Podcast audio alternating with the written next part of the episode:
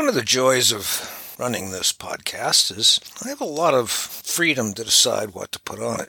That is a sign of the civilization at the institution where I've been employed for 34 years, almost 35.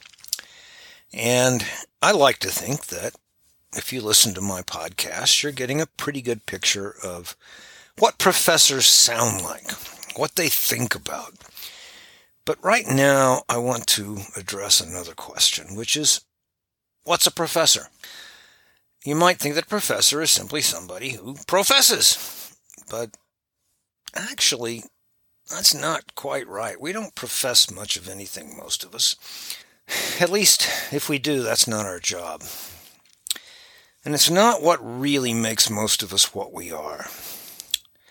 What we are are people who don't like mysteries. We like understanding something. Sometimes we fall in love with small things, a professor of microbiology, and sometimes we fall in love with really big things, a professor of astronomy. But we fall in love with stuff and we try to understand it, try to figure out what it means, and ask questions and try and figure out what the answer to those questions are. I'm going to give an illustration today from personal experience because I am, if nothing else, a professor. And I want to, well, let me just tell the story. Shortly after I moved to this wonderful place, Aberdeen, South Dakota, I had to take out the garbage. Sooner or later, you have to do that, right? It was actually shortly after we moved into our house. But um, I headed out into the backyard. It was just after twilight. The yard was getting dark. The sky was dark, lapis lazuli blue, like, you know, not really, I don't think any stars were out yet, but it was getting close to that. And as I walked across the yard, I looked up into the sky and I saw an airplane. Familiar sight, right? Three lights or so visible, one of them blinking as it moved across the sky, and I just paused for a moment and looked up at it. And that's when I saw the flying saucers. Now, I've watched enough movies. I'm a fan of science fiction and fantasy and horror movies, and so I, I know what flying saucers are supposed to look like, right?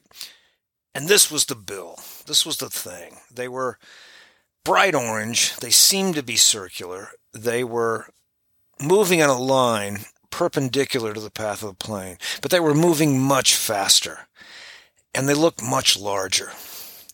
And they were maneuvering around each other in circles. Now, I've had the privilege of seeing high performance aircraft once or twice in my life, and these were going way faster and were may, way more maneuverable than any high performance aircraft I'd ever seen. So I'm staring up at these things, and I have an immediate problem. I don't believe in flying saucers. I don't know if there are aliens out there or not.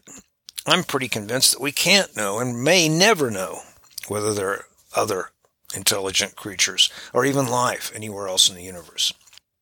But I'm very skeptical that there's any evidence that aliens have ever visited our planet. So I have what we would call a case of cognitive dissonance. Two ideas in my head flying saucers can't exist, and hey, there they are. now, when you attend to something, when your attention is completely captivated by something, you may tune out other senses. And that's pretty much what happened to me at that moment. And at some point, I finally sort of, as I'm watching these things move across the sky, I stepped back a little bit. I kind of pulled back out and said, What's going on here? And it was at that moment that I heard a sound and the sound was honking. Honk, honk, honk, honk, you know, that sort of thing. And suddenly the scales were removed from my eyes and my ears. I was seeing geese.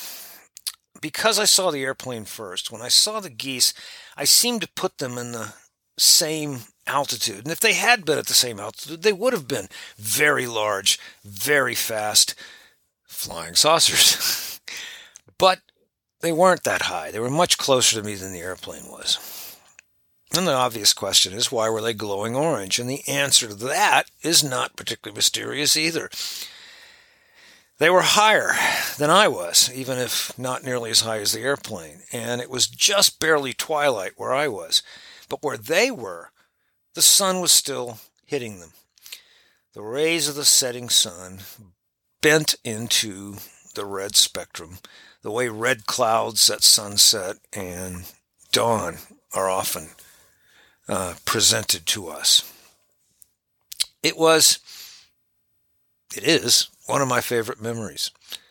It reminds me of what I am. I'm somebody who does not like mysteries. I like knowing. I like understanding things. Pretty much everybody in the classroom at an institution like Northern State University is going to be that kind of person.